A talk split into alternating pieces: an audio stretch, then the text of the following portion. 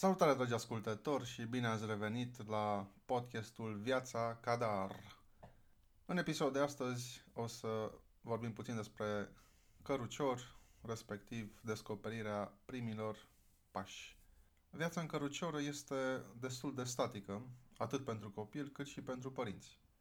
Partea bună este că în această perioadă, în afară de greutatea urcării, respectiv coborârii căruciorului de afară în casă, Faptul că există o mobilitate mai mică a copilului este oarecum facil pentru părinți. Cât uh, Liam a fost în cărăcior, am făcut kilometri întregi prin cartier, în uh, plimbări la aer, atât eu cât și mama, cu căștile în urechi sau doar privind pur și simplu lumea din jur. Partea mai grea este cea în care am ales să mergem în diferite locuri, în concedii sau călătorii, pe vremea când se putea, și a trebuit să cărăm și căruciorul cu noi. În afară că ne-a limitat mobilitatea în ceea ce privește locurile unde am putut ajunge, ne-a ocupat și destul de mult loc în bagaje. Trebuie menționat că în călătorii, după șase luni, căruciorul servește ca și pat pentru copil, deci cam trebuie luat. Încetul cu încetul, Liam a început să meargă de-a bușilea, ceea ce a însemnat pentru el uh, noi locuri de explorat, iar pentru noi o mai mare atenție asupra lui. Practic, de la mersul pe genunchi și în mâini până la sprijinitul de masă, a părut că a trecut foarte repede timpul, însă a durat ceva timp și, bineînțeles, au fost și ceva cu cuie la mijloc. Nu știu dacă este ambiția personală sau doar un impuls de a evolua și a fi ca și noi adulții, însă, când a înțeles că se poate ridica, Liam s-a folosit de orice obiect pentru a se sprijini când stătea în picioare. În cazul lui, caloriferul i-a fost amic, pentru că se ridica pe el și se sprijinea ca să se uite pe geam afară. Este un geam de sus până jos și dă într-o stație de autobuz, deci avea activitate. Însă a fost și locul unde și-a făcut primele cucuie, pentru că durează până capătă rezistența de a sta chiar și sprijinit sau de a ști cum să cadă în fund. Din nou, contrar părerilor și opiniilor generale, am considerat că un copil trebuie să-și urmeze propriile etape pentru a hotărâ când va merge. Nu am folosit uh, premergătorul clasic, în schimb pe Liam l-a ajutat o mașinuță cu patru roți care avea și un spătar, care a fost uh, folosit pentru sprijinul primilor pași, iar ulterior a fost folosit și pentru dezvoltarea musculaturii picioarelor pe afară. Coincidență sau nu, prima dată când uh, Liam a, a stat nesprijinit în picioare și a făcut primii pași singuri a fost de 1 decembrie 2019, când avea 10 luni.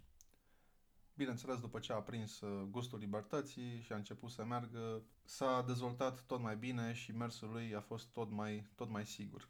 Din nou țin să vă reamintesc importanța unor încălțări adecvate care să-l ajute atât la formarea mersului cât și a formei picioarelor.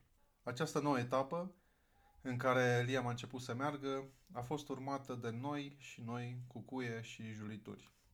Soția chiar a remarcat că de când a rămas cu mine și a început să meargă, parcă zilnic avea câte un semn nou.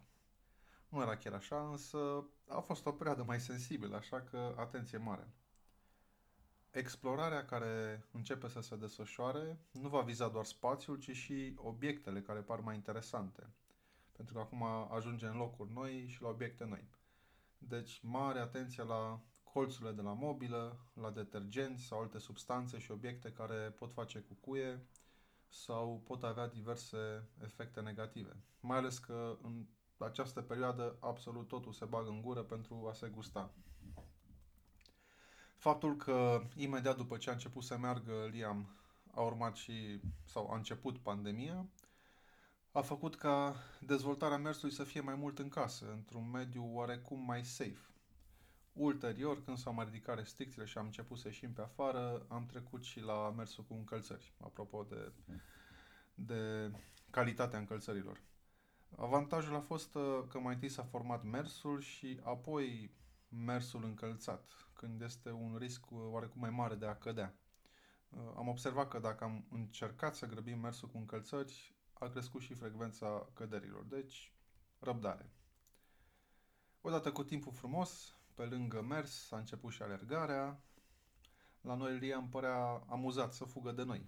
Lucru adevărat, uh, amuzant, mai puțin când se îndreaptă spre stradă, unde sunt foarte multe mașini și mai ales când se îndrepta spre zone cu denivelări, unde era sigură căderea. Uh, țineți cont că undeva spre 2 ani Liam poate evalua, însă nu total teren, mă rog, Liam și alți copii, poate evalua însă nu total uh, terenul sau obstacole din zonă și impactul pe care îl pot avea, iar despre mașini și ce rău pot, pot face doar uh, cât i-am zis noi, că face POC dacă nu se ferește, însă vă dați seama că nu are încă dezvoltată această imagine ce înseamnă POC sau cum se poate concretiza. În încheiere, vă pot împărtăși că după primul pas va veni și al doilea și apoi mulți alții. Ca părinte puteți să fiți mereu prezent, să încurajați și să sprijiniți fiecare pas mic, care însă pentru un copil este ca o victorie mare. O să vedeți că după ce capătă încredere, curaj și ceva mușchi la picioare, o să faceți și voi condiție fizică fugind după copil. Acestea fiind zise, vă salut, iar dacă aveți întrebări, nu ezitați să-mi scrieți la marian.cadar.gmail.com Grijă de voi și pe curând!